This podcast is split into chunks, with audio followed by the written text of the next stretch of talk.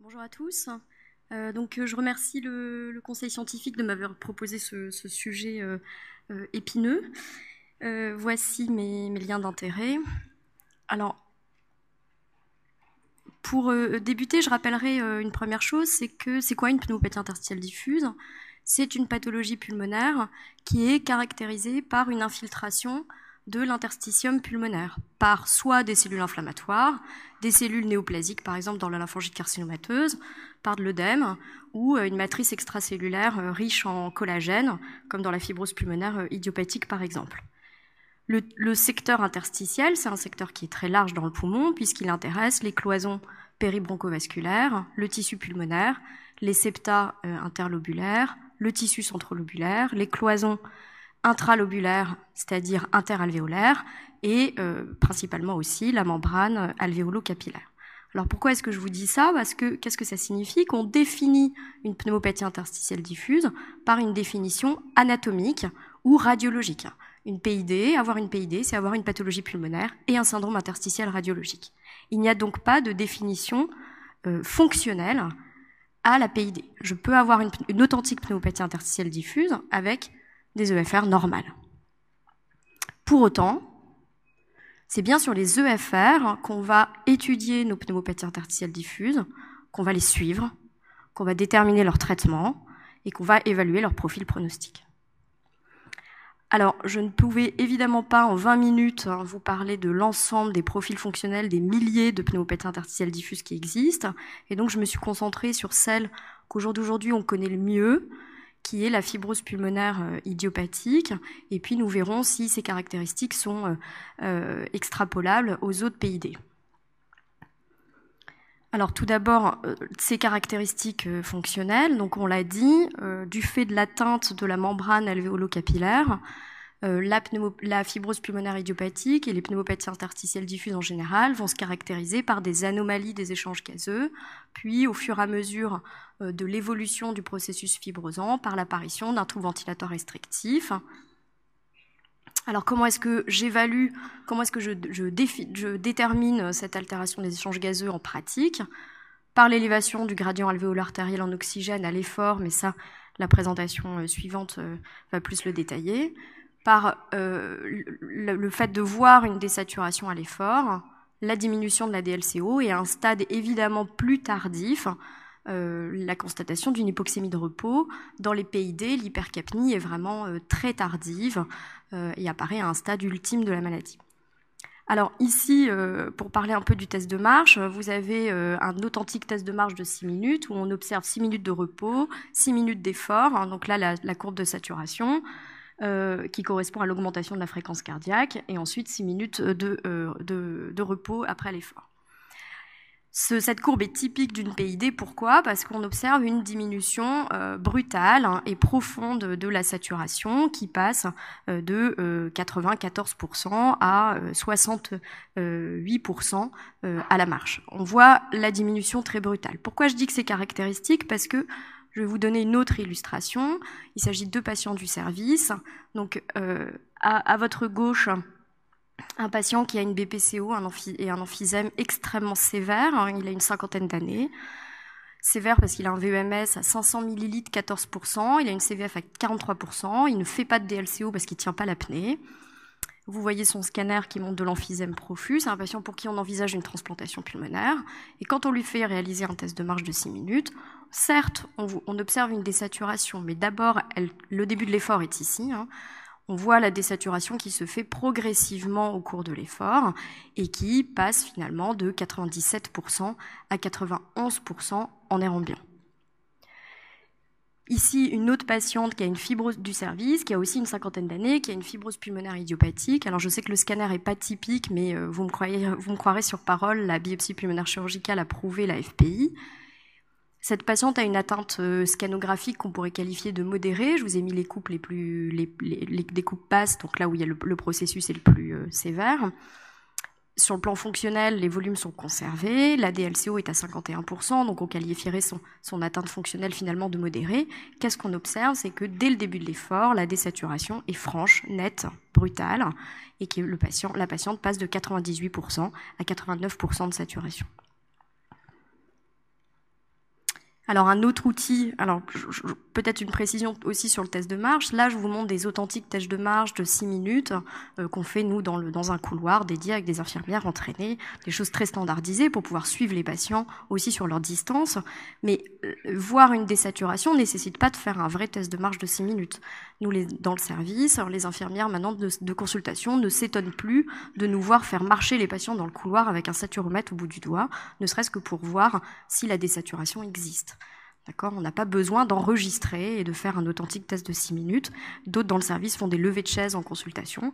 Euh, c'est aussi une autre façon euh, de, voir cette altération des échanges gazeux. L'autre façon d'étudier la membrane alvéolo-capillaire, c'est évidemment d'étudier la diffusion du monoxyde de carbone, la DLCO. Dans les pneumopathies interstitielles diffuses, euh, la DLCO est diminuée par deux phénomènes principaux l'atteinte de la membrane alvéolo-capillaire dont on a parlé, et aussi des anomalies de ventilation, euh, de rapport ventilation-perfusion. Alors en fait, euh, la DLCO a été décrite, c'est un modèle physiologique hein, qui a été décrit en 1957 par Houghton et Forster, et qui est en fait la somme de deux conductances. Donc la conductance, c'est l'inverse d'une résistance. Je vais passer les, détails. Toujours est-il que la, DLCO est la somme de deux facteurs principaux, une conductance membranaire et une conductance vasculaire. Cette conductance membranaire dépend d'un facteur qu'on appelle la capacité membranaire de diffusion pour le CO. Et la résistance vasculaire dépend de θCO, qui est la, conductance spécifique du sang pour le CO, donc de l'affinité de l'hémoglobine et du taux d'hémoglobine dans le sang, et enfin du volume capillaire. Alors évidemment, il y a des gens qui se sont posé la question en cas de diminution de la DLCO, selon la pathologie, est-ce que je suis devant une authentique, euh, euh, est-ce que la diminution de la DLCO est due à une diminution de mon facteur membranaire, c'est-à-dire l'épaississement de la membrane, l'infiltration de la membrane, la diminution du volume pulmonaire, ou est-ce que je suis devant une diminution du volume capillaire, c'est-à-dire une destruction des vaisseaux, une obstruction ou une compression vasculaire? Alors il existe deux moyens de déterminer euh, ces deux facteurs, soit par une méthode de référence avec plusieurs niveaux de FiO2 qui n'est pas réalisable en pratique courante, soit avec une méthode qu'on appelle de double diffusion, où on va faire une DLCO avec du monoxyde de carbone et une DLNO avec du monoxyde d'azote, et qui permet de déterminer les deux facteurs. Alors dans le service dans l'équipe, on avait pris 20 euh, patients atteints de fibrose pulmonaire idiopathique et on avait déterminé leur DLCO, leur volume capillaire et leur facteur membranaire pour essayer de déterminer si cette diminution de la DLCO était plutôt due à une augmentation de la résistance membranaire ou une diminution du volume capillaire. Et finalement, qu'est-ce qu'on constate? Bah, Que les deux sont altérés dans les mêmes proportions. Hein. Euh, la DLCO était à 40% en moyenne dans notre euh, population, le volume capillaire à 39%, le facteur membranaire à 42%. Qu'est-ce que ça veut dire? Ça veut dire que bien évidemment, la DLCO telle qu'elle est mesurée, c'est un modèle physiologique et que dans la vraie vie, le processus pathologique qui atteint la membrane, il atteint aussi le vaisseau, puisque les deux sont quand même intimement liés. Alors, au fur et à mesure de, l'évolution de ce processus fibrosant, apparaît le trou ventilatoire restrictif. Alors, vous le savez, le trou ventilatoire restrictif est défini par la diminution de la CPT, mais en pratique, ce qu'on va suivre surtout et ce, va, ce dont on va parler aujourd'hui, c'est de la capacité vitale forcée. Pourquoi? Parce que euh, la CPT est difficile à, à, plus de variabilité interindividuelle, de mesure, etc., et que c'est un paramètre qui est plus dur à surveiller que la capacité vitale forcée. Alors, la CVF et la DLCO sont corrélées, euh, sont corrélées dans la fibrose pulmonaire idiopathique. Ça a été prouvé dans plusieurs euh, articles. Et donc, globalement, en pratique, il faut se méfier d'une DLCO trop basse, c'est-à-dire d'une DLCO qui est très diminuée alors que les volumes sont conservés. C'est une, situation, par exemple, où on va rechercher une hypertension pulmonaire associée à la pneumopathie interstitielle diffuse. Qu'est-ce qu'on sait aussi C'est que la CVF est corrélée à l'étendue des lésions au scanner, de même que la DLCO est corrélée à l'étendue des lésions sur le scanner.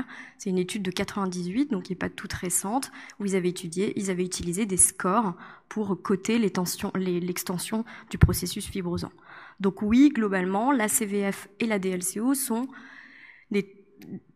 suivent l'évolution du processus fibrosant. Pour autant, et ça vous le savez, il n'y a pas de corrélation stricte entre la fonction et l'imagerie. Donc là aussi, je vais vous proposer deux illustrations. C'est deux patients du service. Ici, euh, donc, euh, à votre gauche, un patient qui a une fibrose pulmonaire idiopathique. Quand on regarde son scanner, donc là aussi, je vous ai mis les coupes les plus basses, euh, il a des lésions, certaines, mais qui sont modérées. Les lésions les plus basses étant les lésions les plus atteintes. Qu'est-ce qu'on constate? Qu'il a une CV à 75%, un VEMS à 81%, une DLCO à 28%. Ce patient euh, à droite a lui aussi une fibrose pulmonaire idiopathique avec sur le scanner des lésions euh, euh, fibrosantes beaucoup plus étendues, un rayon de miel très franc, important. Et qu'est-ce qu'on voit finalement? Qu'il a des volumes conservés, un VEMS à 95%, une CVF à 95% et une DLCO à 41%. Il a une anomalie fonctionnelle, mais qui est moins sévère que ce patient-là. Donc la corrélation CVF, DLCO et imagerie, elle est réelle, mais elle ne doit pas être euh, euh, ne euh, doit pas être transposée d'un patient à un autre. Alors, les autres pneumopathies interstitielles diffuses, donc globalement, c'est le même principe, c'est-à-dire l'altération des échanges gazeux et l'apparition du trou ventilateur restrictif. La discordance radioclinique se voit dans la plupart des pneumopathies interstitielles diffuses, en particulier dans une que vous connaissez tous, qui est la sarcoïdose. J'en veux pour preuve ce scanner euh, d'un patient du service aussi, qui avait une micronodulation profuse au scanner, et des EFR de repos, un test de marche et une épreuve fonctionnelle d'exercice strictement normale. Certaines pneumopathies interstitielles diffuses ont un trou ventilatoire obstructif, hein, certaines sarcoïdoses, par exemple ce patient dont on voit l'infiltration péribroncovasculaire périhilaire majeure et qui avait un trou ventilatoire euh, obstructif. Dans la lymphangioléomyomatose, hein, euh, on observe aussi un trou ventilatoire obstructif et évidemment que les pneumopathies interstitielles diffuses du fumeur peuvent aussi euh, montrer un trou ventilatoire obstructif tout simplement parce que euh, la BPCO est aussi nettement plus fréquente que la PID associée. Ici, c'est un scanner d'histiocytose d'un patient du service. Une autre petite caractéristique que j'ai voulu euh, mettre en avant, dans le syndrome emphysème fibrose, on dit que les volumes sont conservés beaucoup plus longtemps, donc avec pour le coup une, discordance entre les volumes et la, la, diminution de la DLCO, sans doute par l'association du coup de deux processus, un processus de distension et un processus de restriction. Donc quand je définis sur le plan fonctionnel ma PID, oui, je dois absolument rechercher la désaturation à l'effort, je dois mesurer la CVF, je dois mesurer la DLCO de façon régulière, et je n'oublie jamais qu'il n'y a pas de relation stricte entre radio et fonction. Donc c'est bien sur ma fonction respiratoire que je vais suivre mon patient. Donc justement, quel est le profil évolutif? Donc là aussi, je vais me baser sur l'exemple de la fibrose pulmonaire idiopathique. Alors, on sait qu'il euh, y a plusieurs euh, profils évolutifs de la FPI. C'est un graphique qui vient de la conférence de consensus euh, de 2011. Globalement, on définit trois grands groupes de patients. Un, groupe de patients qu'on dit progresseurs rapides, hein, dont la, fonction respiratoire va décliner rapidement au cours du temps. Un groupe de patients qui sont dits progresseurs lents, il pourrait s'agir de, de l'ordre de 20%, 20-25% peut-être des patients et puis un groupe de patients en relative stabilité. J'aime beaucoup le mot relative stabilité pour deux raisons, parce que d'abord, il se dégrade quand même un tout petit peu au fur et à mesure du temps, et d'autre part, à tout moment peut survenir ce qu'on appelle une exacerbation aiguë de fibrose, qui, qui, sur un mois, entraîne une diminution brutale des paramètres fonctionnels et de l'état clinique du patient. Alors, sur ce graphique, hein, euh, j'ai essayé, euh, j'ai mis euh, différents points de façon un peu artisanale, enfin plutôt artificielle. J'ai regardé la diminution de la CVF hein, de tous les groupes placebo des dernières des études qui ont été publiées sur les dernières années des traitements de la fibrose pulmonaire idiopathique. Donc il s'agit bien de la diminution de la CV pendant la durée de l'étude dans le groupe non traité de fibrose pulmonaire idiopathique. Donc ça correspond à la dégradation fonctionnelle naturelle de ces groupes euh, de euh, fibrose pulmonaire idiopathique. Qu'est-ce qu'on constate? Que finalement les données sont plutôt concordantes et qu'on est dans de l'ordre d'une perte de 200 ml de CVF par an Pourquoi est-ce qu'il y a des différences entre les études? Tout simplement parce que les critères d'inclusion dans les études ne sont jamais exactement les mêmes et que donc les populations ne sont pas comparables les unes avec les autres. C'est pour ça qu'on ne peut pas comparer les groupes traités les uns avec les autres selon les études. Mais pour ce qui est des groupes placebo, au moins, les valeurs sont telles, qu'elles sont. Donc on est de l'ordre, euh, ici on est à 52 semaines, donc on est de l'ordre de 200 euh, millilitres, 250 millilitres peut-être de diminution de la CV. Alors, quel est le pronostic? Comment j'évalue le pronostic de mes patients? Je l'évalue à deux moments. D'abord, initialement, au diagnostic. Hein. quelles sont les données initiales qui me permettent de déterminer euh, le, pronostic du patient? Donc en 2012 a été euh, établi un score qui s'appelle le score GAP, un GAP pour Gender, Age et Physiology, qui étudie quatre paramètres, hein, le sexe, l'âge, la capacité vitale forcée et la DLCO en pourcentage de la théorique. Pour chaque variable, il y a des points. Donc par exemple, le fait d'être un homme vous vaut un point. Le fait d'avoir plus de 65 ans vaut deux points.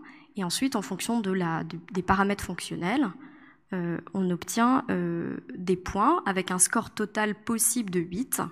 Et ensuite, on classe les patients en trois stades avec une mortalité prédite à 1, 2 et 3 ans.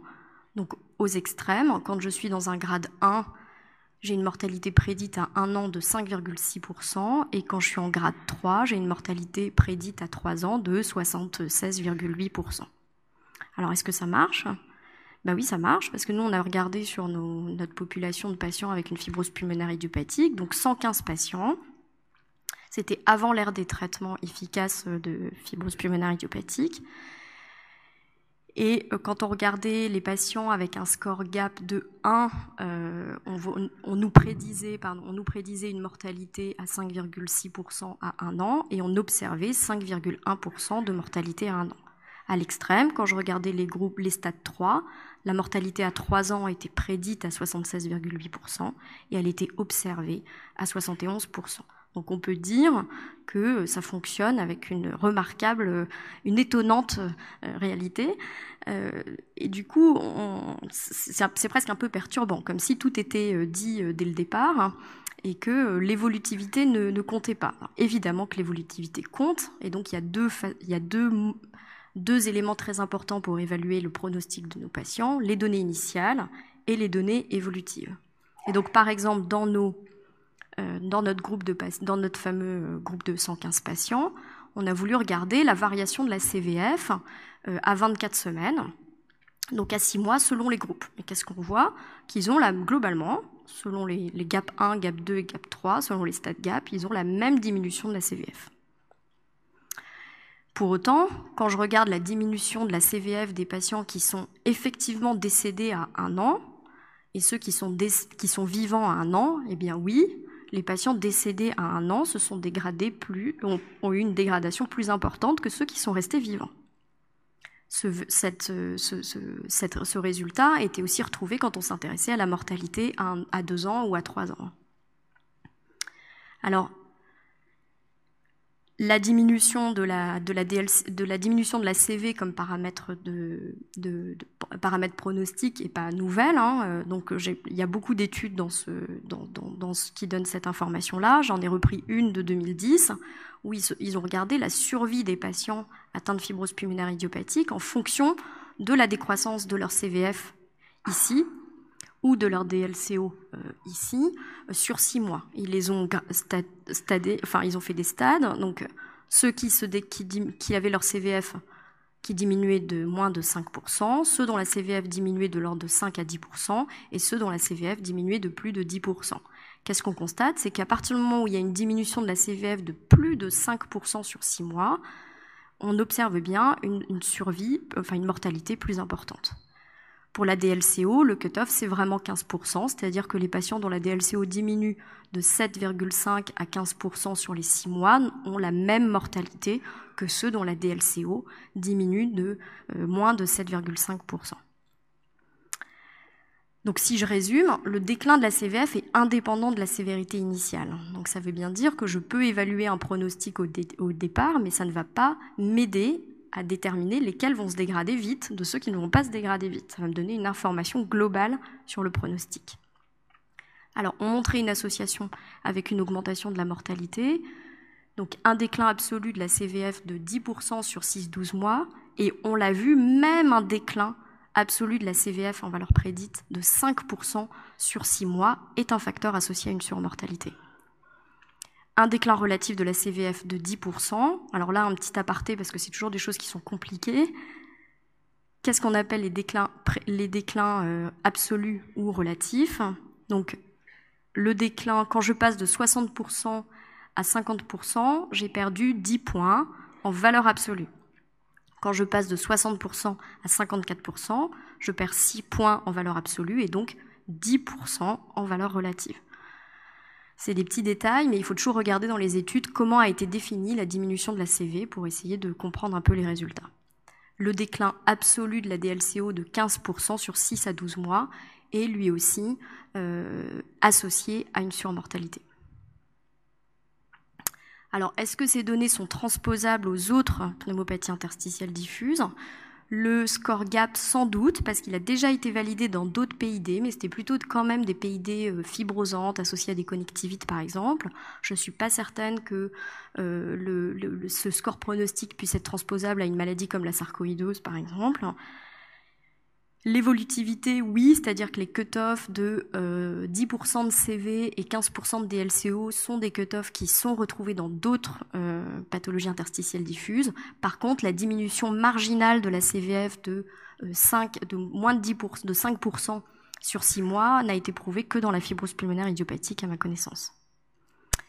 Est-ce que ces données évolutives sont transposables aux pneumopathies interstitielles diffuses? Non, sur un point essentiel qui est que l'élément pronostic majeur d'une pneumopathie interstitielle diffuse est bien son histologie initiale et son diagnostic.